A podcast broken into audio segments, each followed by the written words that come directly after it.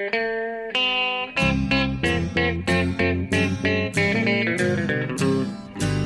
out there, we're on the air. It's hockey night tonight. Tension grows, the whistle blows, and the puck goes down the ice. The goalie jumps and the players bump, and the fans all go insane. Someone roars, Bobby scores at the good old hockey game. Oh, the good old hockey game is the best game you can name. Hallå, hallå, hallå, hallå, hallå, hallå, hallå, hallå, hallå, hallå, hallå, hallå, hallå. Hallå, hallå och välkomna till NHL-podcasten avsnitt 318 med eh, Jonathan Ekeliv där i Stockholm och mig Per Bjurman i ett vårlikt New York. Och jag måste börja med att säga att eh, jag ler för mig själv. Det gör jag i och för sig alltid när du drar din hallå, hallå, hallå-ramsa. Men extra mycket den här veckan för att för några dagar sedan när jag ringde upp eh, Jonas Brodin i Minnesota eh, efter att han hade gjort eh, ett eh, speciellt mål som inte var ett mål. Han skulle lägga den i tom kasse och eh, blev slashad så han missade, men det var öppen kasse så de dömde mål i alla fall. De där är alltid Den, lite den speciella. klassikern. Ja. Ja. Eh, och då när det, var, det var ett tag sedan jag pratade med Jonas, så när jag ringde upp så svarade han Hallå, hallå, hallå, hallå, hallå. Hallå, hallå, hallå. Ja, Det, det, det är ju stort ändå. Det gläder mig. Ja, det, det gläder verkligen mig också. Oj, förlåt, nu satt jag... Ja, nu Var det jag- kaffet? Ja. Ja, det är ingen fara, ni behöver inte vara oroliga. Jag ska, jag lite se till och se om det... Du, du satte kaffet i halsen när du, när du, då också kanske när du hörde? Ja, det gjorde jag. Det var, det var roligt med eh, den gode värmlänningen. Ja, hur, hur är det med Hallåmannen då? Eh, jo då, det är ganska bra. Jag skulle väl inte säga att det är vårlikt här i Sverige på samma sätt. Eh, jag testade att gå till jobbet häromdagen. Det är en promenad på kanske 40 minuter. Och kändes eh, lovande eh, när jag började gå, men sen kom det halv snöstorm mitt i promenaden. Från Åsögatan till Centralen. Hur går man Ja. då? Går du över Slussen? Ja, över Slussen och eh, Gamla Det stan. måste och vara sen- krångligt nu. Ja, exakt. Det är mycket byggarbete och grejer. Så det var en snirklig, eh, märklig väg. Jag överskattade mig själv lite grann också. Trodde jag skulle ta den där promenaden på 35 minuter. Så jag blev lite sen och det fick jag ju höra när jag kom in. Hur brukar det vara annars? Brukar du ta T-banan från med, Medborgarplatsen till T-centralen? Ja, Från Medis? till Medis ja. Ja, Medis, eh, ja precis. Medis till Centan, som ni säger. ja, med han mötet gör man. Ja. Ja. Det där lät Nej, det roligt. liksom riktigt. Kan jag få höra dig prata mer stockholmska? Nej, men det är ju liksom... Nej, men det, det, det är den här stilen man kör liksom. Nej, nej det ska jag inte säga. Nej. Otroligt roligt. Tänk om du pratade sådär. Vad fantastiskt det skulle vara. Ja, nej, jag, är född och uppväxt i Stockholm, men jag har inte riktigt den dialekten skulle jag säga. Nej. Ja, men det var en tung vecka för dig överhuvudtaget den förra. För att vi möttes ju i fantasyn också. Och jävlar vad jag körde över dig. Ja, det, du utlovade en asfaltering per sms. Eh, Ja, vi skulle asfaltera. Åsögatan med, med förluster. Och det gjorde vi. Jag vann med 8-2-0. Ja. Kross! Du knuste mig fullständigt. Alltså, nej. Ja, men eh, Ja, Nej, du, har, jag- du har en tung säsong. jag har en eh, blytung säsong och det har varit inne lite grann på i podden. Jag, jag, jag slutar gärna där eh, alltså, och prata om det så att säga, för det går, det går ingen vidare. Hade det varit, hade det varit vanlig general manager för ett lag, då hade det blivit sellout nu. Då hade du rensat, rebuild, Det är Buffalo-stämpel på mig lite grann. tänt brasan och skickat iväg dina Bergeron och kompani. Ja, jag får bryta ihop och komma igen nästa år. Som tur var så behåller man inte det här laget eh, nästa år. Och, ja, jag får tänka om helt enkelt. Jag valde en eh, felaktig strategi. Alltså. Ja, för apropå det så har du en eh, pending moves. Du får titta på den här. Ja, jo, den har jag sett, men den, eh, den kan jag i, i podden här dementerat. Den, det blir inget med den. Jaha, Ja, okej. Ja, det är mer seriösa saker. Sen, sen senast vi eh, pratades vid så har det ju i vanlig ordning hänt mycket saker. Den stora grejen var i Calgary då, där eh, har blivit tränarbyte. Jeff Ward eh, har fått gå och ersatts av ingen mindre än gamle Daryl Sutter. Kommer tillbaks. En sann old school-karaktär. Precis, verkligen old school. Och som 2018 då uppe i ranchen, hans gård, han har väl 12 kilome- kvadratkilometer Ja, gård i, där. Med, I Viking, Alberta. Ja, precis. Alltså, då, då satt han ju där och, och på traktorn och sa att nej, det blir inget mer coachande för mig. Jag är klar, jag är färdig. Det är Ja. uteslutet att jag ska stå i ett NHL-bås igen. Så sa han faktiskt. Men eh, nu eh, hoppar på det här jobbet och han är tillbaks i Calgary. Han har ju varit där tidigare både som general manager och coach samtidigt faktiskt i början, ja, en stor del av 2000-talet och gick ju till final med dem. Ja, precis. Han var ju, han var ju coach i, i Calgary, den där klassiken Game 7 mot Tampa då, 04. Ja. Det, det får jag gärna understryka då, hur det gick. ja. Det sket sig för, för Calgary där. Eh, Men han har ju sagt det nu när han har kommit tillbaka, att det, att det känns, ända sedan dess så har det känts som eh, unfinished business i Calgary. Just det, precis. Att nu, nu är han där för att uträtta något stort och eh, liksom gå hela vägen då. Och just nu ser det väl inte ut som att Calgary ska kunna göra det. Och det är lite andra tid. Ja, vi kan väl börja med var, var, varför Ward har fått sparken. Han, eh, mm. Jag vet inte om du minns det, men efter... Eh, jag tyckte att han var, gjorde väldigt bra intryck när han ersatte min inte så stora favorit Bill Peters. Eh, men eh, han, han var ju inte så bra i slutspel. Jag kommer ihåg den, den där coachningen i sista matchen mot Dallas. Då var jag upprörd efteråt och sa att han borde aldrig mer få coacha ett lag. Men det är inte därför han har fått sparken, utan man borde väl kanske ha eh, anat det här när, när eh, Traveling förra veckan, några dagar innan det här hände, gick ut och pratade om att det var för ojämnt att de hade ett A-spel och ett D-spel. Ja just det, det nämnde du faktiskt i, i podden förra veckan också, just ja. den här formuleringen. Och vi gnällde lite över Calgary, hur ojämna de är, hur ena kvällen kan nolla Toronto på bortaplan och nästa torska mot Ottawa. Ja, och, och det där är ju, när det ser ut så, så är det ju faktiskt, det är ju coachens ansvar att det, att det inte är, är så. Skiljer sig så mycket i insatser från gång till gång. Ja, precis. Och Calgary har Ah, jag förstår dem att de är lite desperata också, att de tar till den här åtgärden att göra ett coachbyte för att...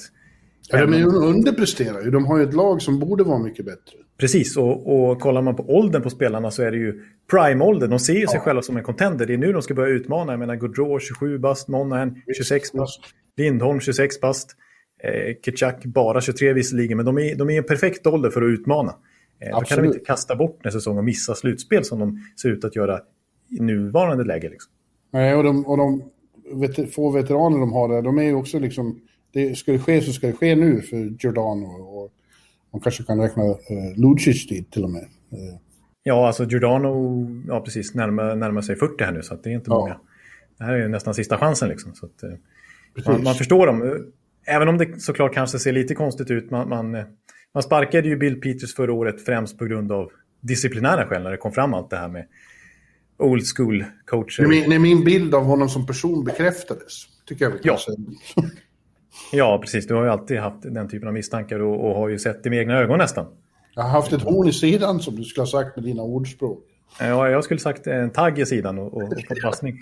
ja, blandade. det var ju för att han var otrevlig mot mig när jag var i, i Raleigh, när han var där. Ja. Kommer du inte ihåg det? Jo, det kommer jag ihåg. Det kommer jag ihåg. Han snäste av dig. Han hånade mig. Ja, just det. Så pass var det till och med. Ja, flinade och skrattade och fick ett helt pressutbord och flinade åt mig. Jävla apa. Ja. ja. Nej, men och, och, det visar sig att så har han betett sig mot... Ja, han har gjort betydligt värre saker. Ja, men det, behöver, det har vi avhandlat redan. Nej, precis. Så visst, när vi kommer in på Daryl Sutter så har ju han sådana anklagelser mot sig också. Det var ju den typen av... Den coachskolan lite grann som började fasas ut lite Eh, städas bort lite i och med förra årets våg. Men han har i alla fall inte, det finns inga anklagelser om rasism och så vad jag förstår. Nej, precis. Eh, Men han har varit hårdhänt och, och, och, och socialt inte någon smidig karaktär. Nej, bland annat har ju Daniel Carcillo har ju eh, varit ute, den gamla NHL-spelaren har ju varit ute och sagt att han till exempel i Los Angeles då, den var som mest framgångsrik, att han vid något tillfälle ska sagt till Matt Greenback då i LA Kings som led av hjärnskakning att eh, get out of the room liksom på ett lagmöte. Så här. Eh, din, din, eh, din negativa energi vill vi inte se här, bort från oss. Och då hade han hjärnskakning och liksom mådde ju dåligt. Liksom. Ja, ja. ja, nej, han är, det, det är ju så. Calgary väljer här ett, eh, verkligen att gå old school-vägen. Uh, när, ja. när Traveling har pratat om, om uh, Sarah har det låtit som att han har pratat om Gud. Vi, vi behöver inte bara en förändring, vi behöver Daryl Sutter. Ja. det som slår fast. Att han, och, och det är ju outtalat och vi behöver hårda nypor här. Mm. Ja, det är precis det han står för. Eh, För att, alltså om man ska prata om honom positivt vad han faktiskt har lyckats med så, så har han varit väldigt framgångsrik. Han var ju, menar, Calgary har faktiskt inte ens, ja, det är ingen Calgary-coach som har vunnit mer än en slutspelsrunda sen Sutter själv var i klubben och det är ju 15 år sedan. Och så vann han två Stanley Cup i LA. Det går inte. Och så var, precis, och när han tog över LA Kings då 2011, eh, de vann ju kuppen sen 2012, han tog över dem i december 2011, så samma säsong som de vann kuppen. Alltså, så gick de hela vägen då. De krånglade sig till slutspel som sista lag in i slutspelet och sen så gick de hela vägen där 2012 och vann kuppen och sen dessutom 2014. Så att, och jag vet att så här, Justin William till exempel har uttalat sig i artiklar efter att det här blev klart med Sutter till Calgary, gamla Conn Smythe-vinnaren i Mr Game 7 i Kings. Mm. Och mm. Jarrett Stoll som också var med under de här åren när Kings vann. Och de har sagt att ja, under perioder så hatar man ju verkligen honom. Det är ingen snack om att han är stenhård och, och, och man genuint ogillar honom. Men han fick ut enormt mycket om oss spelare. Justin Williams som är Mr Game 7, han sa ju så att det, det, känns som att man har en gräns för hur mycket man orkar, hur mycket man kan kriga, hur mycket man kan ge till laget, hur mycket man kan offra sin kropp. Men när man har haft Daryl Sutter som coach, då vet man att det finns en nivå till i alla oss. Ja. Man kan faktiskt ge ännu lite till. Några procent till finns faktiskt att hämta. Grejen är ju bara den att eh, den generation Justin Williams tillhör, eh, de har ju alltid accepterat det. De är uppvuxna med den eh, sortens kultur där coachen är den patriarken, liksom. Captain ja. Ahab. Eh, den yngre generationen accepterar inte det på samma sätt, har ju framgått nu tydligt. Eh.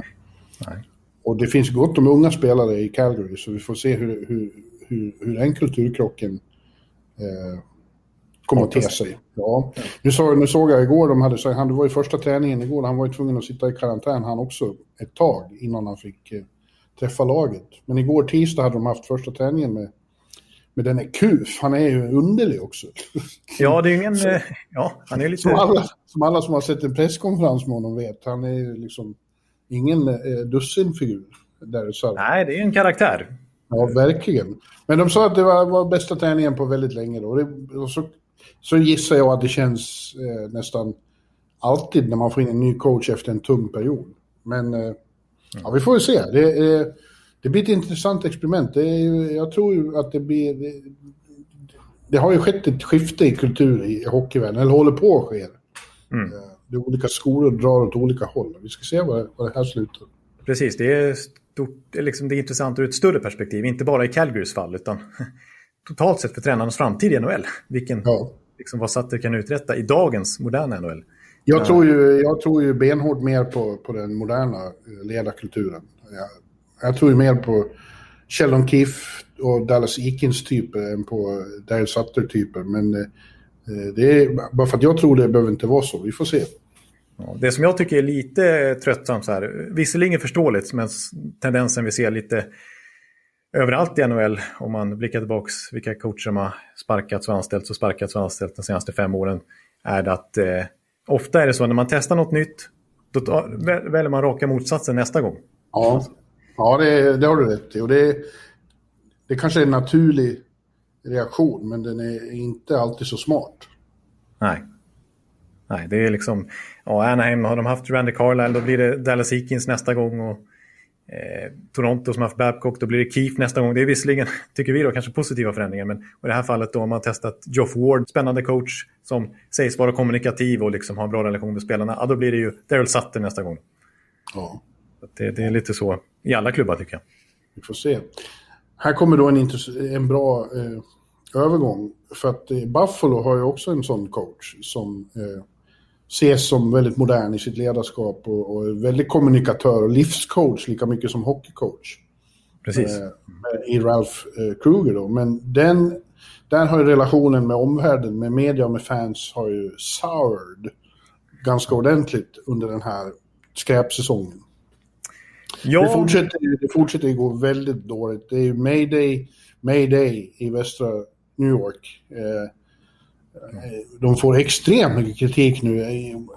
Jag vet, vi, vi pratade nyligen om att Steven Valquette här i, i, i MSG-sändningen i New York var kritisk, men de är ju lika kritiska där uppe nu, Mike Harrington och sådana här. Ja. Uh, att de, alltså de har varit med om mycket skit de senaste tio åren. Men det här är, är, det värsta, därför att det här, ska ändå, det här borde vara ett bra lag. Det finns kvalitet, det finns talang i, i truppen vad som inte finns är liksom in, rätt inställning. Att de är, det finns ingen push, de har de, de, de, ingen sisu. Nej, det är det som är så konstigt. Jag håller verkligen med om att det här är det bästa lag de har haft det senaste decenniet. Ja. Eh, visst, jag har fortfarande gnällt lite när vi pratar Buffalo den här säsongen om att backsidan ändå kanske inte är så bred bakom Dalin och Ristolainen och sådär. Och att eh, Ullmark har gjort det bra i kassen men målvaktssidan är ju inte superstark. Men alltså framåt finns det ju så mycket vapen som bara den. Och de får in Taylor Hall på nästan gratis känns det som. inte ekonomiskt naturligtvis, men att, han, att, att en sån klubb lyckas få Hall, den största free agent-fisken på marknaden, att välja dem. Och så liksom Golofsons explosion och eh, ja, men Dylan Kassen som har kommit in nu också. Det, det, och Eric Stahl och Delas Ikens, de liksom fixade upp sin centersida där också. Det kändes som att nu finns ja. det alla möjliga förutsättningar. Eh, och ändå så går det alltså, minst lika dåligt som tidigare. Och det är lika kotiskt utanför isen som alltid. Ja, och det leder ju tillbaka till den här eh, lite konstiga teorin, men som ofta visar sig stämma. Att det, att det, att det på något vis har satt sig en kultur, en förlorarkultur i själva klubb, i arvsmassan hos klubben. Ja. Det är väldigt konstigt, det borde inte vara så, men det verkar ju så.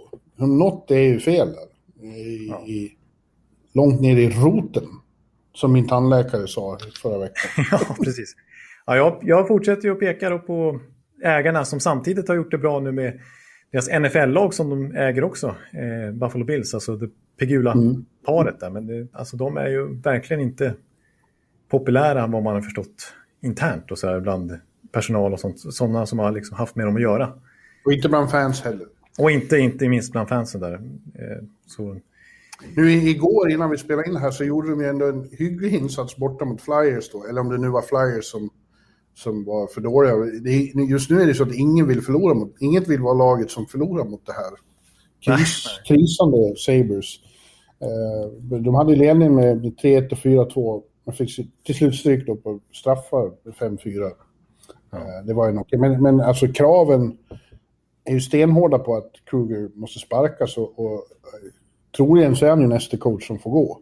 Jag tycker det finns några bra alternativ till, men, men han, han borde ligga väldigt risigt till.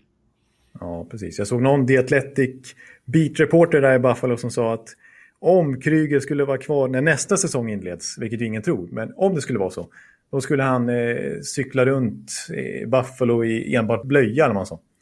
Så osannolikt. Där ska man akta sig för. Varje ja. gång jag säger något då ska jag göra det och det, då slår ju det in. Det är karma ja. på något vis. Ja, ja. Nej, men han är Alltså det som var hans USP var just det här motiverande, liksom att, att harmonin. Hörs det att det städas? Nu städas det som vanligt, precis utanför dörren. Nej, det hör jag inte. Men jag tycker det är bra att de städar, de håller ordning där på redaktionen. Ja, det är väl bra. Nu är det precis utanför här. Det var väl apropå Buffalo kanske, att det ska storstädas. Men du får väl ta Babcock då. De, du säger att de gör så byte från olika stilar. Det kan... Ja, då är det Babcock nästa. Ja, eller ja. ta in Bill Peters. Då jävlar. Bill Peters, ja. Ja, nej, det är problematiskt. Jag skrev faktiskt en krönika om det i söndag, så det, det var väldigt, det, är, att det är väldigt tråkigt. För Rasmus Dahlin tänker man på då. Man skrev, om jag, jag skrev något där om att om jag fick, eh, om min eh, anden i flaskan dök upp och sa att jag fick eh, några önskningar om NHL så skulle det vara, det kommer inte att ske. De kommer inte att trada bort sin draftetta. Det är ju så mycket prestige och grejer investerade i honom. Nej. Men jag skulle vilja se honom någon annanstans. Det skulle vara väldigt tråkigt om han slösar bort sin once of a generation-talang där. Där, ja, precis. Nej, nej, det är det så. Det är, vi har ju pratat mycket om Michael också som många tycker samma sak om. Att hans prime bara rinner ut i sanden här. Men, han är skadad. Just sett Precis, det, är, det är något, uh, något inte bra i luften runt Buffalo. Det är helt klart. Och vi kommer återkomma till de kommande veckorna igen. Det känns som vi pratar om dem varje vecka. Men ja, nu närmar det sig faktiskt trade deadline. Nu är det mindre än en månad kvar. Och eh, många spelare, inte bara Eichel utan kanske mer givna namn som till exempel Taylor Hall eller som Eric Stahl inte minst då ryktas de. Eh, ja, tradar man bort då för att man har inget att bygga vidare på den här säsongen ändå. Halva säsongen är ju snart spelad. Eh, några har ju nått dit. Eh, 56 delat i två, vad är det Jonathan? Det är 28 det va? Just det. Eh, och några är, har ju nästan spelat 28 matcher. Just därför så kommer vi i den här podden avsluta idag med eh, Mid-Season Awards ska vi dela ut. Eh, vilket eh, vi älskar att göra. ja, det gör vi. Det är vi experter på att göra. Jag vet inte hur många år vi i rad vi har gjort det. Vi gör väl det alltid liksom. Ja, det blir kul. Men vi har väl några saker till att avhandla innan vi kommer dit. Eh, ingen stor grej för svensk publik kanske, men, men eh, eh NHL håller på att fixa med sina nya tv-avtal. Det amerikanska går ut efter den här säsongen. Tio år har NBC haft den amerikanska dealen och betalat 200 miljoner dollar om året för, för glädjen att få visa NHL-matcher. Eh, nu kommer det att bli annorlunda. Vi, starkt rykte igår säger att ESPN, den stora sportkanalen här, har köpt halva rättigheterna. De och en av the big networks ska eh, hantera det här ihop. Eh, mm. Och det blir ännu mer pengar då såklart. Efter tio år så, så kommer ju priset att vara skyhögt. Och det är intressant för, för de har ju en amerikansk deal och sen en kanadensisk deal också. Just det. Rent så här vilken personal och så man får höra kommentatorer så behöver, tror jag inte någon behöver bekymra sig om. För det är inte som hemma att om, om SVT köper eh, rättigheterna så är det SVTs personal som står för det och är det TV4 så är det de och så vidare. Seymour och Viasat. Mm. De här människorna är ju inte anställda utan det kommer att vara, om det så är ISBN så kommer det att vara Pierre Maguire och Kenny Alberts och kompani. Eh, de flyttar ju bara med hockeyn. Ja, jo det brukar väl vara så, precis. Eh, men, men det känns, du som ändå bor i USA och har koll på lite mer på tv-marknaden där, liksom kanalen och så vidare. Det känns ju som att ESPN, du säger det, är, det är ju överlägset den största sportkanalen som finns. Det är ju den stora mm. sportkanalen. Liksom. Eh, men det känns som att i och med att de inte har visat NHL, i alla fall inte linjär tv, jag tror att de har någon slags avtal att streama vissa matcher även den här ja, säsongen. Men, ja. Eh, men eh, så skiter de lite grann i, i NHL, för det är ju inte den största sporten där borta. Det är ju fokus på NFL och det är fokus på MLB, eller Major League Baseball som du säger att man ska säga. Man säger inte MLB. Har du, Nej, har du? Och NBA, basketen naturligtvis. Sen kommer hockeyn och med att ESPN inte haft rättigheter på så länge så bryr de sig inte så mycket om, om, om att bevaka det liksom i sina sportsändningar heller, sådär, nyhetsuppdateringar och så. Utan de, Nej, de fick väl... Barry Melrose och göra lite kommentarer, det är vad de har gjort i alla år. Ja. Ja. Eh, men ja, absolut det är det ju så. Det, det, får ett, det är otroligt viktigt för NHL att komma in på ESPN. Det är betydligt större genomslag hos den eh, generella sportpubliken. Ja. Eh, det är big time. Det är mm. som att man skulle hålla på med en sport och inte vara på Sportbladet hemma i Sverige. Ja, det, ja, det är en bra jämförelse. För så, Då är man ju offside. Faktor i ISBN och nu hyllade jag Sportbladet i samma mening. Men... Ja. Nej, men eh, precis. Så det, det är faktiskt relevant. Och som du sa, ett sjuårsavtal är det som det ryktas om. Och vad jag har sett att ISBN ska få fyra av sju Stanley Cup-finaler. Då. Ja, ja. De blir den största aktören. Och vill jag säga också när du nämnde hur mycket pengar det kan vara. Det, det nuvarande är värt 200 miljoner dollar per säsong. Och då vill jag bara säga, det har inte kommit några siffror än om vad det ska kosta totalt och vad NHL ska tjäna på det här. Men om man tar lite andra exempel, när, när NBA förhandlade om sitt tv-avtal 2016 eh, så vet jag att det, deras dåvarande var värt 900 miljoner dollar. Det låter ju väldigt mycket jämfört med 200 miljoner dollar, men NBA är ju väldigt stort där borta i USA. Eh, och när de förhandlade om det till sitt nya avtal, då blev det plötsligt värt 2,6 miljarder dollar ja. per år. Så det tredubblades. Eh, ja. Och det här det har gått tio år sedan eh, NHL förhandlade senast. Så det, det, det, kommer att vara värt mycket, mycket mer nu. Och trots corona och så vidare. Eh, för att nu finns det helt andra möjligheter med streamingtjänster och så vidare. Det är inte bara linjär tv. Det var det inte 2011 heller, men det har utvecklats enormt sedan dess. Så att eh, det pratas ju om minst dubblering. Vilka, vilka groteska summor det är egentligen. Och NFL är ännu värre, då. de är ju värst av alla. Ja, de är ju överlägsen kung på marknaden. Ja. Eh, och där är ju alla uh, networks inblandade. Det är inte bara en som får den där, utan det, det sprids ut. Och, och... De välts väl omkull om de skulle betala hela den summan själv. Det finns ju ingen som har råd med det.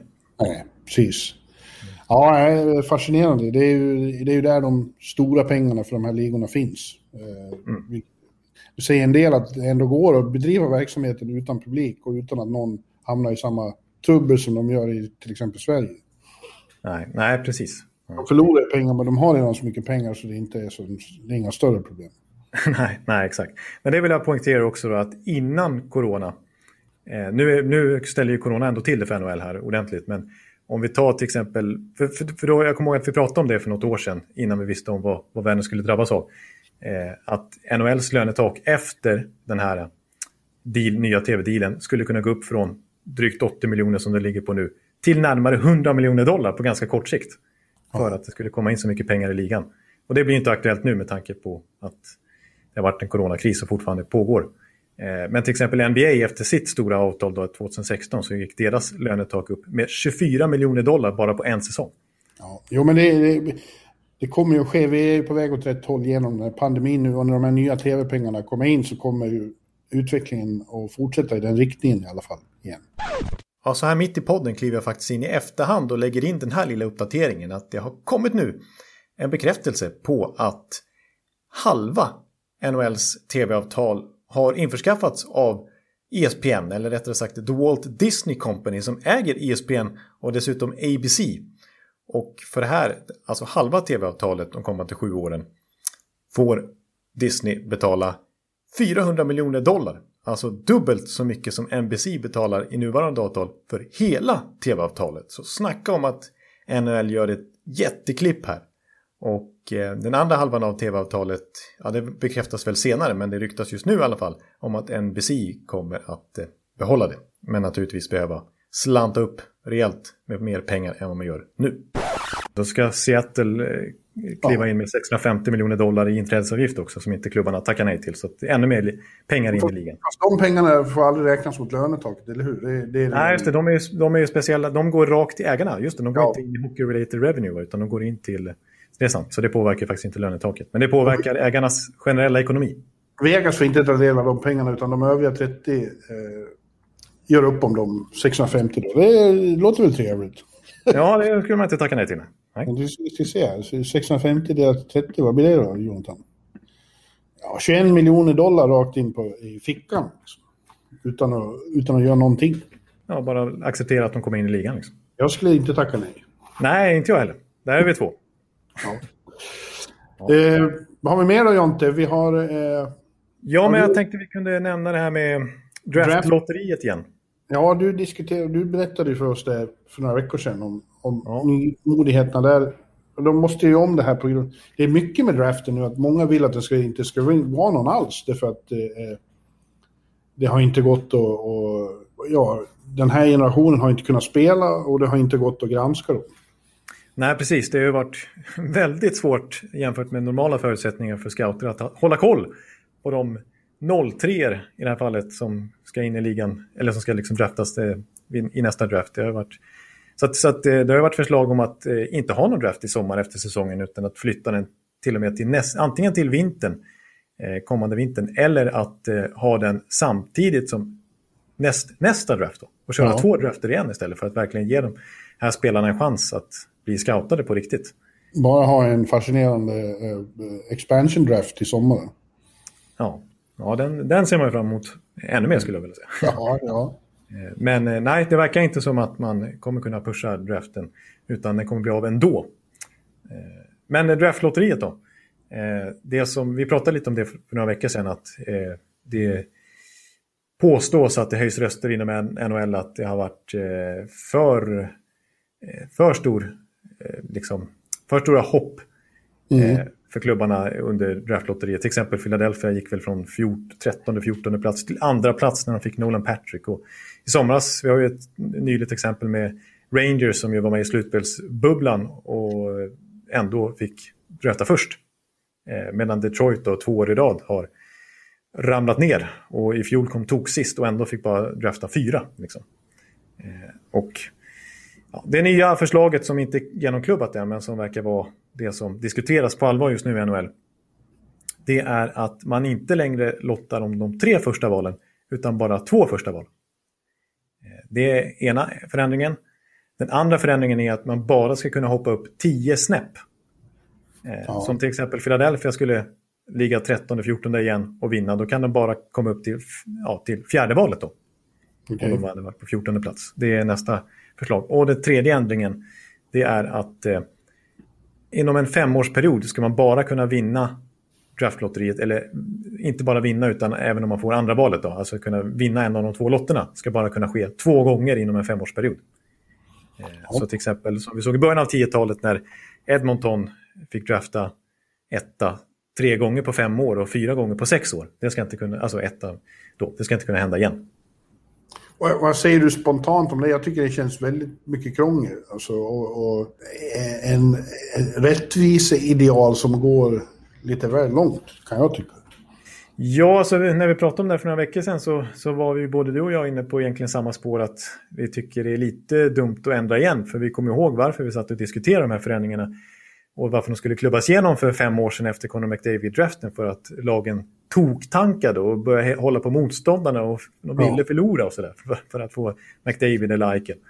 Eh, och så ska det inte vara. Och, och gör man det lättare återigen nu för lagen i botten att få de här första valen så är det ju risk, då, då gynnas ju tankning. Liksom. Ja. Eh, det... Så jag, är inte, jag är inte så mycket för de här förslagen. Däremot en sak som jag kanske gillar lite grann det är det här med att man bara kan flyttas upp 10 spots. För jag, jag, kan tycka att det är lite orättvist att ett lag som ligger precis har missat slutspel med några poäng bara eh, kan plötsligt kan få andra eller första valet. Det är lite för stort hopp tycker jag. Ja, ja det är möjligt att eh, vi ska tycka så. Men ja, ja. ja. Nej, men det känns som att det, det, det, utan att veta helt så, så hakar på lite i konspirationsteorierna här om att det är Detroit lite grann. Det är min gamla man Steve Eisen som eh, ligger på lite om att, förändra det här efter att Detroit har förfördelats lite grann. Ja, det tror jag säkert. Det brukar alltid vara den som har råkat illa ut själv som alltid ska... Eh, alla ser bara till sig själv. Det, det, det ser vi ju när det kommer till sådana här tacklingar. Det, det har vi ju faktiskt glömt, Jonathan, att vi nämna Tom Wilsons avstängning här också. Ett, eh, ja. Alltid. Eh, det är fortfarande... Jag tror inte vi en enda gång har sett en klubb, en coach, lagkamrat säga att nej, ja, det där var inte bra. Ja, kanske Matt Cook i Pittsburgh, att de fick nog av honom. Ja. Men i övrigt så om man ska lyssna på fans och eh, lagkamrater och coacher så har det aldrig delats ut en ful tackling. Nej. och det finns alltid någonting att peka på som förmildrar omständigheterna. Ja, liksom. ja man kan uh, ta frame by frame som de säger. uh, så det, alla ser bara till sig själva, man ska komma ihåg det. Ja, vad, vad tyckte du själv om den Tom Wilson-tacklingen som renderade i sju matchers avstängning? Ja, ingen annan hade kanske fått, fått den. Men nu har ju han den historia han har och jag tycker att han borde vara smart nog efter all, all den här tiden och låta bli att sätta in den där tacklingen som är helt onödig i det läget. Ja, jag håller helt med, även om jag kan förstå och peka på att Brandon Carlo precis innan stoppar ner huvudet lite grann och sådär. Men det är ändå med full kraft Tom Wilson kommer där med båda händerna högt och träffar ju rakt i huvudet på Carlo. Ja, han såg ju ut som en sån där tecknad serie som det står, som huvudet vibrerar som en trumsymbol. ja, ungefär så. Nej, så den tacklingen hade absolut kunnat undvikas och hade kunnat göras på ett schysstare sätt. Och ja. när, det, när det står Wilson på ryggen trots allt så, så har man han ju... han borde ha fått in det nu, att jag, jag låter bli den här gången. Ja. Det trodde jag att han hade lärt sig också, för det var ju rätt länge sedan det var några allvarligare incidenter. Ja, nu får han sitta sju matcher. Vi får hoppas att eh, Leksand tar den här gången. Ja, inget, inget snack om saken. Men du, eh, då kanske det är dags att komma in på eh, våran ja. specialare den här veckan. Trumpetstötar och trumvirvlar. Det är dags för Mid-Season Awards i, i NHL-podden. Ja. Ja. Och, Där la jag in en liten eh, trumpet kan jag säga. Ja, vad fint. Och det är inte så eh, lätt faktiskt. Det är svårt, och, i synnerhet en sån här säsong. Jag Nej. tycker det har påverkat en del att man inte... Dels inte full koll faktiskt på alla. Eh, men också att eh, ja, det, är svårt att, det är svårt att värdera. Ja, när de möter, de möter ju inte, alla möter ju inte alla så att säga, utan de möts i fyra separata ligor, är det ju faktiskt. Ja. Hart först, det tyngsta priset av alla. Ja, det, vi börjar med, med den stora. Nu höll jag på med något ordspråk vad säger man? Den stora trofén kan jag bara säga istället för att säga något dumt. Ja. Eh, vi, vi bestämde oss för att göra som vi som röstar och vi får alltid eh, dynga in fem kandidater. Så vi har tagit in fem kandidater per, per, per pris här, då, per kategori. Exakt, det är ju så balloten går till. I, det I slutändan ser man ju tre nominerade, men det är utifrån de här fem som alla skickat in då. Vilka som får flest. Så att du och jag väljer fem var. Mm. Ja. ja eh, du kan väl ta dina då. I Hart så tar jag sen eh, Vessina och du Norris och så vidare. Ja. Eh, ja men mina Hart-kandidater i... Jag tar dem väl uppifrån här, faktiskt. Eh, min etta är ändå Conor McDavid, poängligaledare. Mm. Eh, starkt utmanad av Patrick Kane på andra plats. Eh, sen har vi en liten homer-pick kan jag förstå om ni tycker som lyssnar och du också Bjurman. Eh, på tredje plats Andrei Vasilevski. Ja, intressant. Eh, på fjärde plats Austin Matthews och min sista röst ger jag till en annan målvakt faktiskt, Marc-André Fleury. Oh wow, det var intressant. Mm. Jaha, jag har eh, Patrick Kane, Austin Matthews och sen grejen är ju den här att man kan välja både, nästan både Conor McDavid och Leon Draisaitl. Och det gör att ingen av dem egentligen... Att de har två stycken som är nästan lika viktiga. Då blir det svårt. Jaha, vem är egentligen... För. Eh, och, och, jag väger ju... Jag envisas med att väga in hur det går för laget också. Vi, vi, I vilken mån ens viktighet för laget leder till någonting. Ja, jo, ja, absolut. Jag håller med om det. Och priset, det här är ju den mest värdefulla spelaren och det kan man tolka på olika sätt. Men det, då ska det gå bra för laget också. Ja. Sen har jag ett lag som kanske går lite sämre än väntat eller inte har exploderat än och, och han har inte varit lika framstående som tidigare. Men jag, jag har svårt att komma förbi Nathan McKinnon för att han är så otroligt viktig för Colorado. Okej, okay, du slänger ändå in han där. Mm. Men sen slänger jag in en homer för dig, eh, en annan än den du hade. Eh, okay. Det är ju alldeles för sällan backar får hart, så jag säger Victor Hedman. Ja, precis. Ja, det kan jag förstå. Alltså, sån fin säsong som Hedman har gjort. Och när vi pratar Norris så är jag säker på att både du och jag nämner ja. honom högt där också. Men jag kan ju berätta bara varför jag tog Vasilevski som på tredje plats. Liksom. Eh, men han har ju varit otroligt bra den här säsongen, Vasilevski, och fått stå väldigt mycket matcher. För McEllen var ju faktiskt borta på covid-listan i början. Eh, och han har knappt förlorat någonting hittills, Vasilevski. Har han? Du säger covid. Alla andra säger covid. Du säger covid. Ja, men vi, vet, jag är stockholmare. Covid. det kan vara. Ja, ja.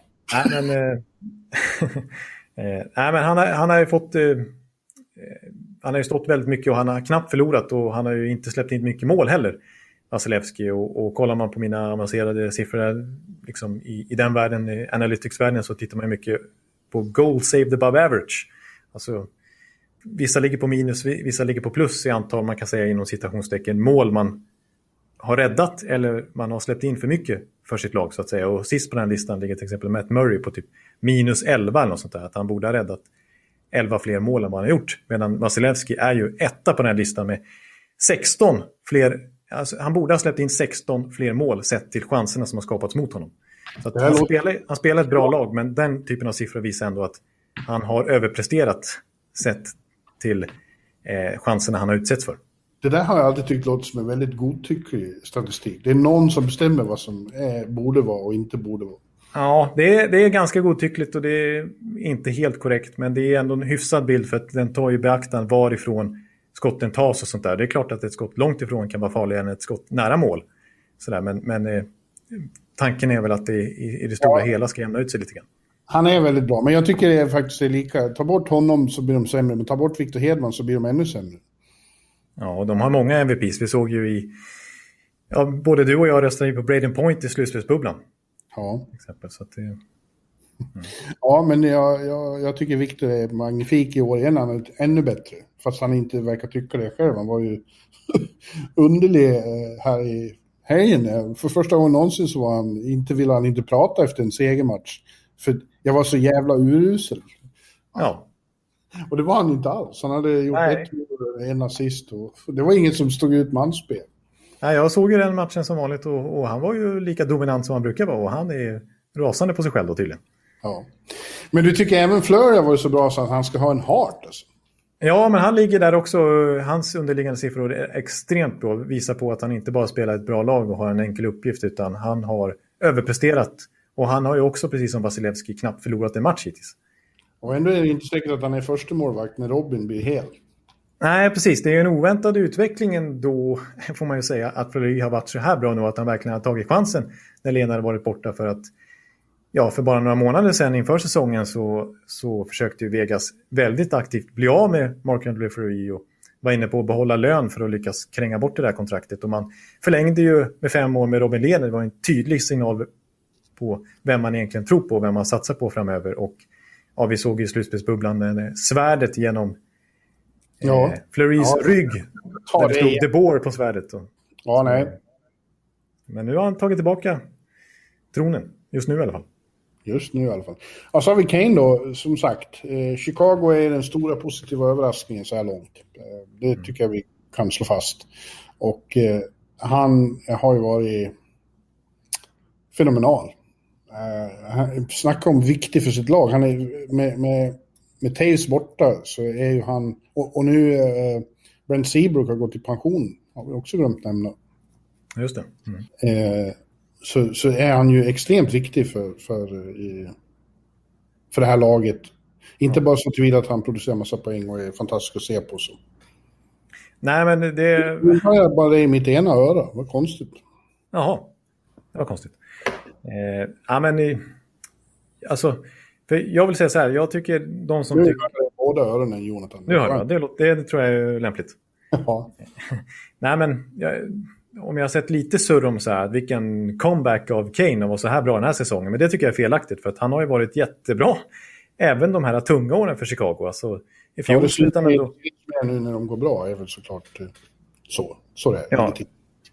Ja, precis. han slutade åtta i poängligan i fjol. Han slutade trea i poängligan året dessförinnan. Han gjorde faktiskt 110 poäng den säsongen. Och de senaste fem åren, sen eh, Chicago vann sin senaste Stanley Cup och har varit på decline Eh, onekligen. Då har Kane ändå gjort näst mest poäng i hela, ja, hela NHL under, den, under det spannet. Det är bara McDavid som är före.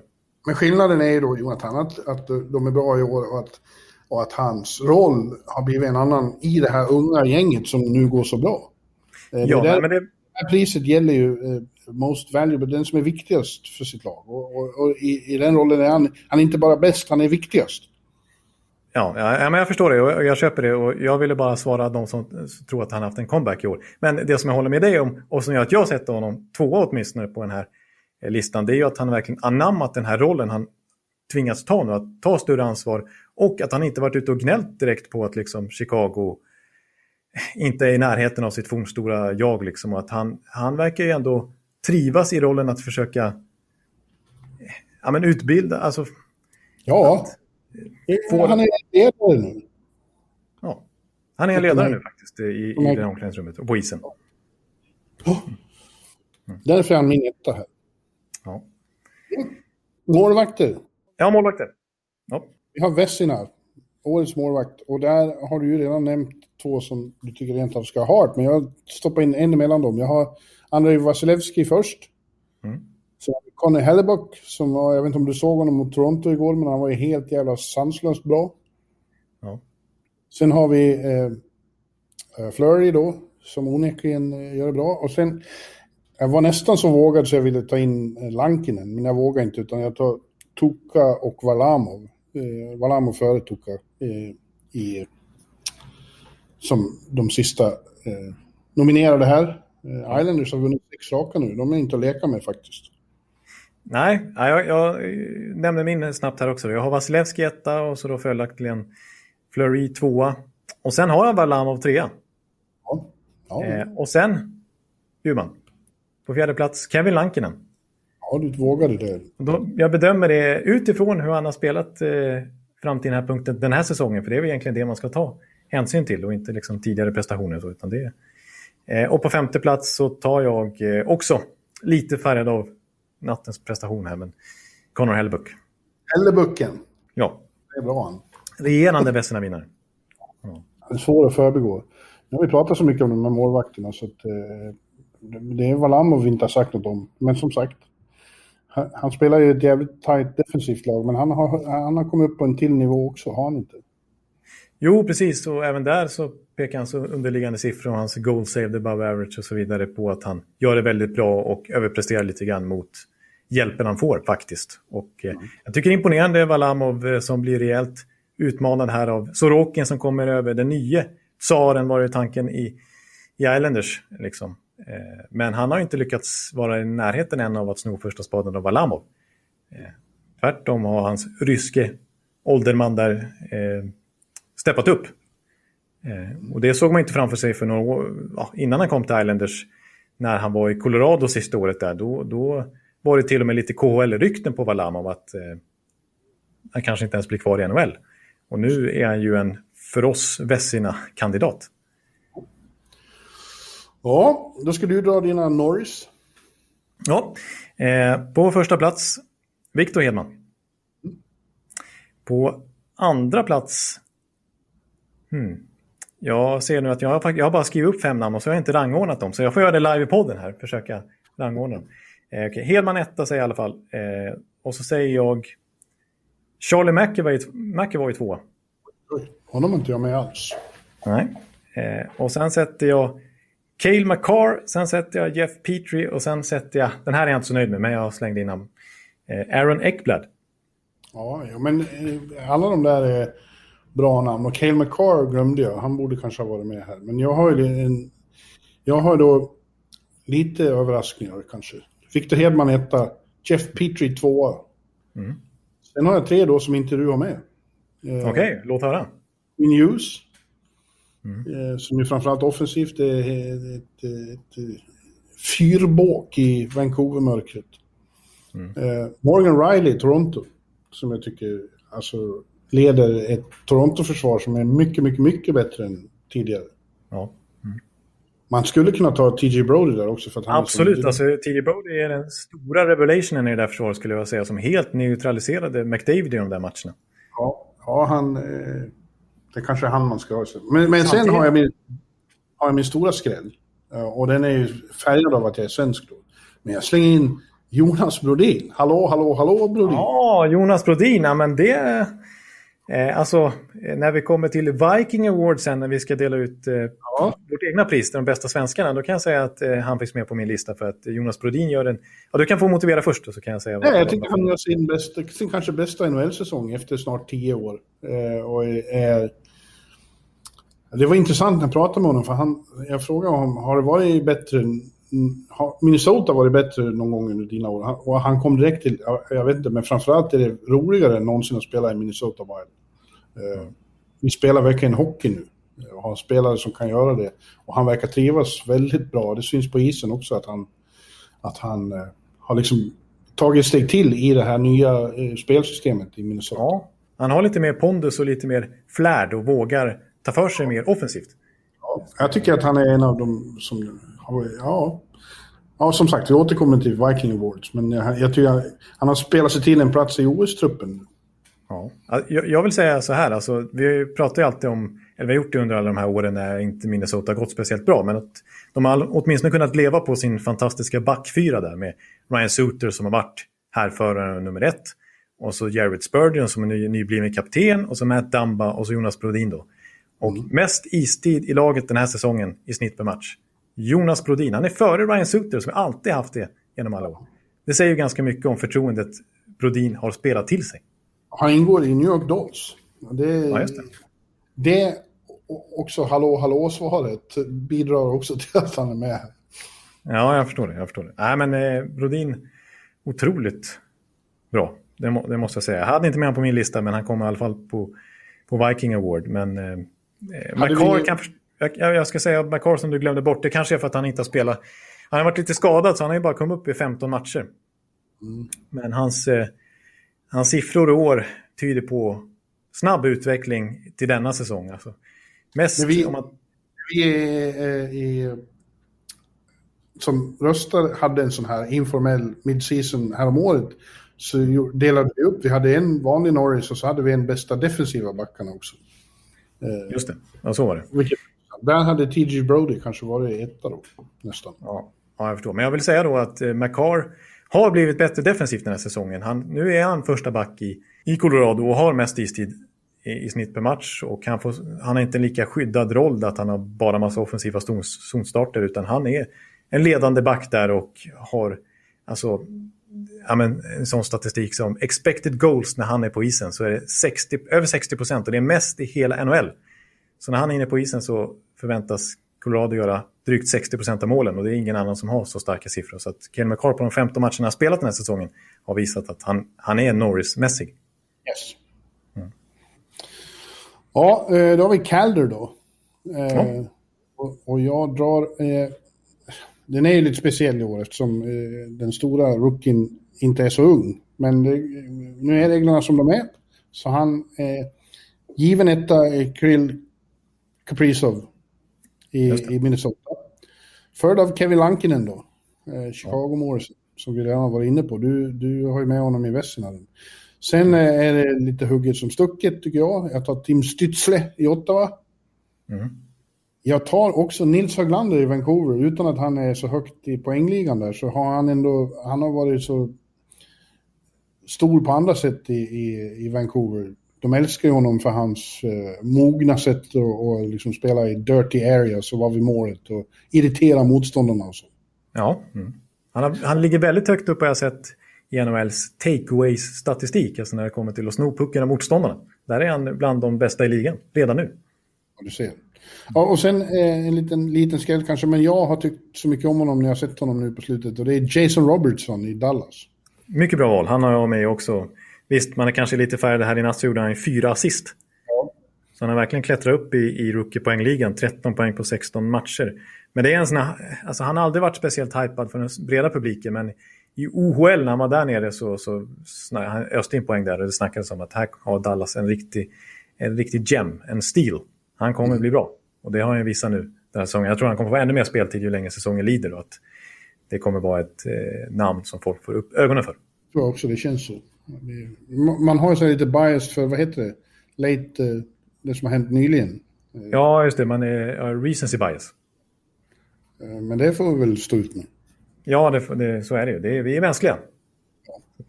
Ja, vilka har du då? Har du några andra än de jag hade? Ja, jag har en väldig massa målvakter. Jag valde faktiskt bort Stützle.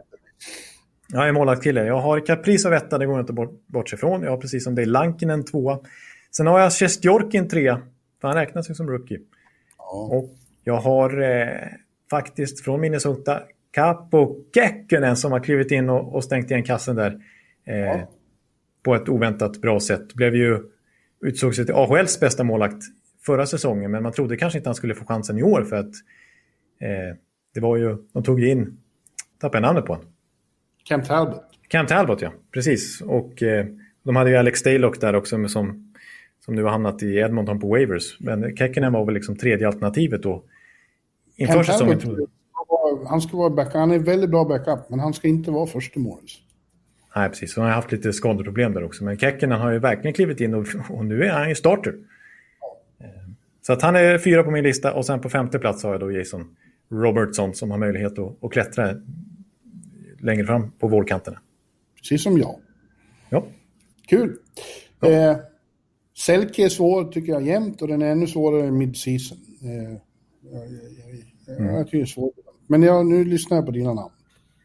Okej, okay, ja, nej, men här tycker jag att precis, i och med att det är en ganska liten sample size som pratar i analytics-världen så är det här inte riktigt rättvisa bedömningar. Så att, den här kategorin gillar jag inte riktigt heller att sätta mig in i, för att jag tycker inte det är helt rättvist. Men jag, jag har ändå en, en, lista som jag känner mig nöjd med. Och, eh, eh för mig är Alexander Barkov etta i år, det är dags.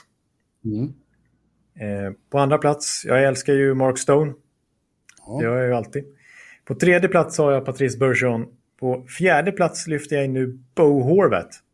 Ja, intressant. Och på femte plats har jag Anse Kopitar. Och det är klart att Couturier och Riley alltid är aktuella här också. Men eh, det blev mina fem namn. Ja, jag har eh, Barkov, Bergeron, eh, Bäckström har jag slängt in här. Nu är det ja. framförallt offensivt han har eh, briljerat kanske, men han är ju en väldigt ansvarsfull... Eh, jag tycker han nämns för sällan i det här sammanhanget. Precis, och priset är väl definierat som tvåvägsspel, ja. alltså att man ska ändå bidra offensivt också. Det är inte bara rent defensivt som, som räknas in. Nej, och sen har jag Couturier. Han var ju skadad länge. Jag tyckte det framgick inte minst då hur viktig han är för, för Philadelphia. Ja, nej, han är deras viktigaste spelare. Det, eh, så är det. Ja, men, eh... Som sagt, svår, svårbedömt. Det kommer vara svårbedömt även när säsongen är klar, men lite enklare att sortera i, i vem som... Men Barkov är vi överens om är kanske världens bästa tvåvägsform. center. Ja, ja precis. Alltså, Patrice Bergeron, det kallas ju nästan för Bergeron Trophy. Och, och Couturier med en hel säsong, han är ju regerande mästare i den här kategorin. Eh, när, om, om, han får spela helt så, så, tycker jag att han är med där också. Men, men så som Flor Florida verkligen har lyft sig den här säsongen. Eh, och Barkovs fina offensiva siffror dessutom. Så tycker jag att han är värd i karriären en Selke Trophy. Och det är kanske ja. dags just i år. Vi lämnar det nu och ja. går till Jack Adams. Eh, bästa coachen. Det tycker jag är intressant. Där fanns det många att välja på. Ja, den var riktigt svår. Alltså, jag är både nöjd och missnöjd med min lista faktiskt. Ja, jag tycker min är spännande. Jag börjar med Jeremy Colleton. Där ser man. Nu har han slagit igenom och blivit vad vi hoppades när han kom från Mora. Ingen har ju fått ett, ett mindre etablerat manskap och spela på så stor nivå. Enastående. Ja. Eh, Colleton, sen har jag Rod Brindamore, Sheldon Keefe, Barry Trotz och Joel Quenville. Jag tycker att den, din eh, lista är lite bättre än min. Alltså jag glömde bort Rod Brindamore. Så jag, jag, är missnöjd med min lista, så jag har inget riktigt försvar för den. Jag har faktiskt mm. inte med ens Jerry McColleton topp 5. Och hur kan du glömma bort Brindamore? Nej, jag vet inte. Det, nej, det är ju få som, som sätter som prägel på hur ens lag spelar. Så det är ju ja. Brindamore-hockey rakt igenom. Det är därför de är så bra. Exakt. Nej, så det, det, det, det är uselt att han inte är med på den här listan. Men eh, de som jag skrev upp på förhand i alla fall, det var etta Joel Quenville. Ja. Eh, med tanke på Floridas lyft den här säsongen och Quenvilles andra år här. Men sen vill jag säga att... Annan i ledningen som har gjort ett ännu större ja, det kan, det, kan jag, det kan jag hålla med om också. Så jag skulle nog kanske inte haft Quenville etta. Men på andra plats har jag Sheldon Keefe som också är samma sak. Andra året här, man ser ju verkligen vilket spelsystem som har satt sig nu i Toronto när han har fått tid på sig att mm. bygga upp Keefe-hockeyn. Eh, på tredje plats tycker jag ändå så här, ja nu, nu är jag Homer, men då har jag med John Cooper. Liksom. Jag... Nej, jag tycker, han har så, jag tycker han har ett så lätt jobb. Ja, men han har, han har varit där på posten sedan 2013 och aldrig vunnit en Jack Adams. Nej. Nej, det kanske han skulle ha gjort tidigare, men inte nu. Han är, det, är, det är för enkelt att trycka på knappen och låta dem spela. Han har ju världens bästa lag att hantera. Ja, överallt i hela line-upen, alla lagdelar. Eh, Barry Trotz satte jag på fjärde plats bara för man glömmer bort lite grann han. Men Islanders har inte det bästa laget på pappret liksom, men ändå så ligger de etta just ja, nu i, i den. Han, han sätter ju också en, ex, en extrem prägel på hur de spelar. Ja, precis. Och sen kommer min skräll som är kanske är lite onödigt. Och nu kommer du kalla mig för Minnesota-supporter igen. Eh, men jag satte Dean Everson. Ja, jag tycker som jag sa om, om eh, Quenville, jag tycker det är andra i den organisationen som har gjort större jobb än vad han... Ja, han känns fortfarande väldigt eh, vag för mig som coach. Ja, men jag tycker han är imponerande hur, eh, alltså hur bra de spelar Minnesota som kollektiv utan en riktig centersida egentligen jämfört med många andra topplag.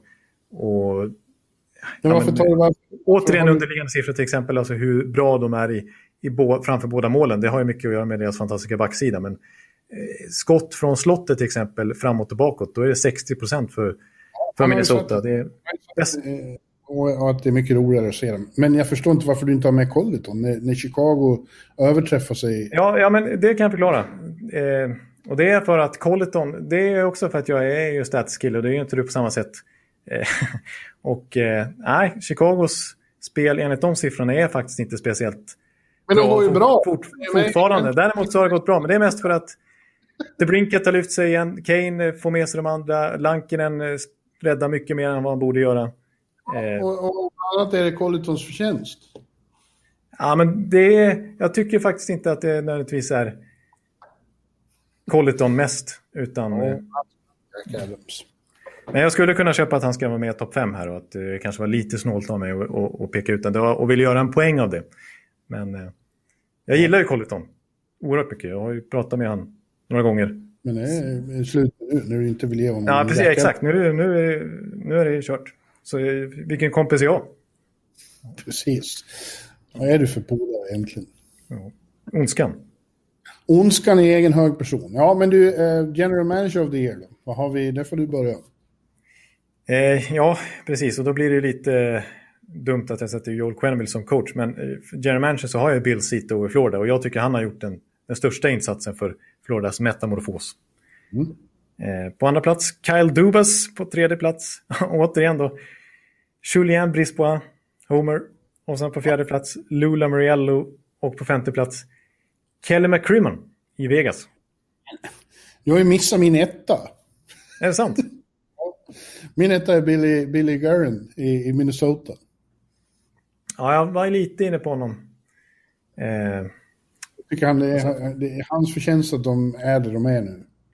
Sen har jag Bill Cito, Kelly McCrimmon, Kyle Dubas och Don Waddell ja, jag kan köpa det. Men äh, anledningen till att jag inte tog med Garin liksom är för att han har fortfarande inte löst centersidan där. Han lyckats. Men det tror jag att Paul Fenton var med och krattade för också. Och det var ju en annan general manager dessförinnan, Chuck Fletcher, som draftade Kirill Caprizo. Men nu är han till slut över i alla fall. Eh, och ja, liksom målvaktssidan, det är ju, tror jag att det är Garins beslut direkt att det blev lite skador hit och dit och att Kekkonen plötsligt har spikat igen där. Och den där backsidan har ju varit där i evigheter. Så att jag vet inte om Garin har egentligen gjort så många förändringar. Alltså Fialla-traden var ju faktiskt, eh, och Zuccarello-kontraktet som ser bra ut just nu i alla fall, var ju Fenton. Så jag vet inte om, om, om Garin egentligen har satt så stor prägel på det här laget. Det tror jag. Jag tror han har satt eh, hela eh, kulturen där nu. Ja, det, det, tror jag, det kan jag dock köpa, för det är en väldigt positiv person som är svår att inte tycka om. Och jag, jag tror att det är en mycket bättre stämning i hela organisationen med honom på den posten än vad det var när Fenton satt där. Ja. Ja. Ja ja, du har ju för sig en poäng där med både Zuccarello och Fiala eftersom jag tänkte ta dem som exempel. Men okej. Okay. Ja, vi, vi flyttar upp Sito. Ja. Ja, Bill Sito, liksom, han hamnar ju i ett Florida som det pratades om att eh, de hade inte råd helt enkelt att spe, spendera till lönetaket och fick sätta en intern budget för att gå runt. Inte blöda för mycket pengar den här säsongen, corona-säsongen. Och, och de tappade mycket spelare på öppna marknaden, Hoffman och Dadonov och så vidare och, och fick ersätta dem med betydligt billigare spelare. Mm. Alltså till exempel Patrik Hörnqvist-värvningen är ju en money for money eftersom att Mike Matheson med sitt stora kontrakt gick åt andra hållet. Så ja. han, gjorde, han fick ut så otroligt mycket ur varenda liten cent han hade att bolla med. Ja, och dessutom tog han in för Samuelsson. Det verkar också ha varit väldigt lyft. Ja. Han mycket, mångt och mycket har satt defensiv, bättre defensiva spelet. Precis, det är ju det, det är där den största utvecklingen har skett den här säsongen. För bra offensivt har de varit länge. De gjorde väl tredje, fjärde flest mål förra säsongen. Men de var ju också ett av lagen som släppte in tredje, fjärde flest mål. Eh, ja. Sito, vi ger priset till dig. Ja, Sito är, ja det, det är vi överens. Så. Ja. Och då har vi bara vår specialare Viking Awards kvar då. Eh, ja. Biffen Awards hette den i, i, i bloggen förr i tiden. Just det, och det är alltså till den bästa svensken i ligan. Så, ja, för en hel säsong i det här fallet mid-season. Ja, och det är jag som ska dra den va? Ja, ja kör du. Ja, jag har Viktor etta då. Eh, Niklas Bäckström tvåa. Patrik Hörnqvist. Jonas Brodin och sen eh, var det svårt tycker jag. Jag vill egentligen ha med Filip också. Jag tycker Filip gör det bra i Nashville som har problem i övrigt. Men eh, det blir Joel Eriksson Ek har tagit så steg framåt. Så de fem har jag. Okej, okay, ja, då skiljer vi oss lite grann. Eh, jag har Viktor Hedman också etta och jag har precis som du Niklas Bäckström tvåa. Sen har jag satt Filip Forsberg. Faktiskt, trots Nashvilles otroligt svaga säsong. Eh, så har jag ändå han varit loket där och gjort överlägset mest poäng i laget. Eh, och sin kanske bästa offensiva säsong någonsin hittills. Sen har jag en, en, spelare som du inte hade med alls på fjärde plats också. Och det är faktiskt, jag får motivera det, men jag har Elias Lindholm på fjärde plats. Och på femte plats Jonas Brodin. Jag kanske skulle vilja byta plats för dem. Jonas Brodin fyra och så Elias Lindholm femma. Ja, nej, du behöver inte motivera. Elias är ju bra, men eh, eh, jag tycker de här som jag tog är ännu bättre. Ja. ja, det jag tycker är coolt med Lindholm är... Han spelar ju mest bland forwards i laget och har gjort det de senaste åren. Han får ju större förtroende både Monahan och Gaudreau faktiskt. Och han spelar mest av alla svenskar i boxplay också. Ja. Han får enormt defensivt förtroende dessutom. Så att han, han är väldigt mångfacetterad. Och eh, fortsätter ju ösa in poäng dessutom. Så eh, även om Calgary har svagt den här säsongen, liksom Nashville med Filip Forsberg, så har jag med båda två på listan. Ja. ja. Fint du. Ja, där har vi Mid-Season Awards. Ja, det har vi. Får vi se, vi får väl göra avrunda när säsongen är över med en, ja, när det börjar närma sig kanske riktiga awards och eh, dela ut våra slutgiltiga betyg. Ja. Vad ser nu då? Nu ska du gå och sätta dig och jobba, så glader blir glader. Ja, precis. Det är en klassiker här att glader blir surer ju längre vi håller på i poddarna. Speciellt om vi drar över en timme långt. Men, men eh, nu har vi spelat ungefär en timme och det är jag nöjd med tror jag. Så att, ja. eh, vi kanske får avrunda här då. Jag ska gå på bio. De har öppnat biografen. Så jag ska gå på bio och sen ska jag gå hem och, och göra hockey. Och sen eh, vid eh, 20 över midnatt, 20 över 12, så måste jag sätta mig här vid datorn igen. För då ska jag bli intervjuad av eh, SVT Morgon. Om, Nej, är det sant? Om, om, boken, ja visst. Boken. Ja. Den kan du väl göra lite reklam för här i podden? Ja, så är ni, är ni vakna vid... Eh, nu kanske inte den här podden hinner komma ut innan dess. Ja, Men, det, in SVTs morgonstudio. Eh, ja, det är New York-dagboken, eh, Det förlorade året. Eh, mm. Har jag ju gett ut den, går att gå till bokhandeln och köpa. Det ska man göra. Ja, verkligen. Och eh, är man inte morgonpigg då och om podden ens hinner komma ut då innan det här sänds så går det ju alltid att gå in på SVT Play i efterhand och, och leta upp den där. Ja, visst. Det tror jag. Eh. Jag är ju garanterat inte vaken så jag får kolla i efterhand. Jag är, jag är, som, jag är som minst vaken skulle jag säga vid sex på morgonen. Mm. Men, men, men det är ju sen i natt är det så sen match som man tror inte det är sant. Vancouver-Montreal börjar alltså 20.00 lokal tid i Vancouver. Då är den 11 här på kvällen på östkusten och 5 i, i fem. Sverige. Oj, oj, ja. Jag tycker du kan gå upp och titta på den och så kan du ta lite, klippa lite SVTs morgonstudio samtidigt. ja, du ser. Ja, vi får se vad jag gör. ja, ja, men ja. det är kul i alla fall. Eh, det måste jag säga. Och köp boken. Och, ja, verkligen. Eh, ja. Och eh, så hörs vi igen eh, i det här sammanhanget nästa vecka. Det gör vi. Hej, hej. Hej. Hallå, hallå, hallå. Hallå, hallå, hallå. Alex Chiazot, Joe Luis Arena och Esposito. Esposito. Uttalsproblem, men vi tjötar ändå. Och alla kan vara lugna, inspelningsknappen är på. Bjuder Hanna Kohl, han är grym i sin roll. Från Kållesoffan har han fullständig kontroll på det som händer och sker. Det blir ju allt fler som rattar in hans blogg. Och lyssna på hans podd. One, two, three, speed, so Hallå, hallå, hallå. One, two, three, speed, so Hallå, hallå, hallå. Ekeliv, som är ung och har driv. Verkar stor och stark och känns allmänt massiv. Han hejar på Tampa och älskar Hedman. Sjunger som Sinatra. Ja, och det ser man. Nu är det dags för refräng. Dags för magi, Victor Norén. Du är ett geni. Så stand up at home and remove your hats. Höj volym, för nu är det plats. One, two, three, speed, so Hallå, hallå, hallå. One, two, three, speed, so Hallå, hallå, hallå. One, two, three, speed, so Hallå, hallå, hallå. One, two, three, speed, so Hallå, hallå, hallå. Det är otroligt länge sedan båda samtidigt var så här bra. Hallå, hallå, hallå. Det är otroligt länge sedan båda samtidigt var så här bra.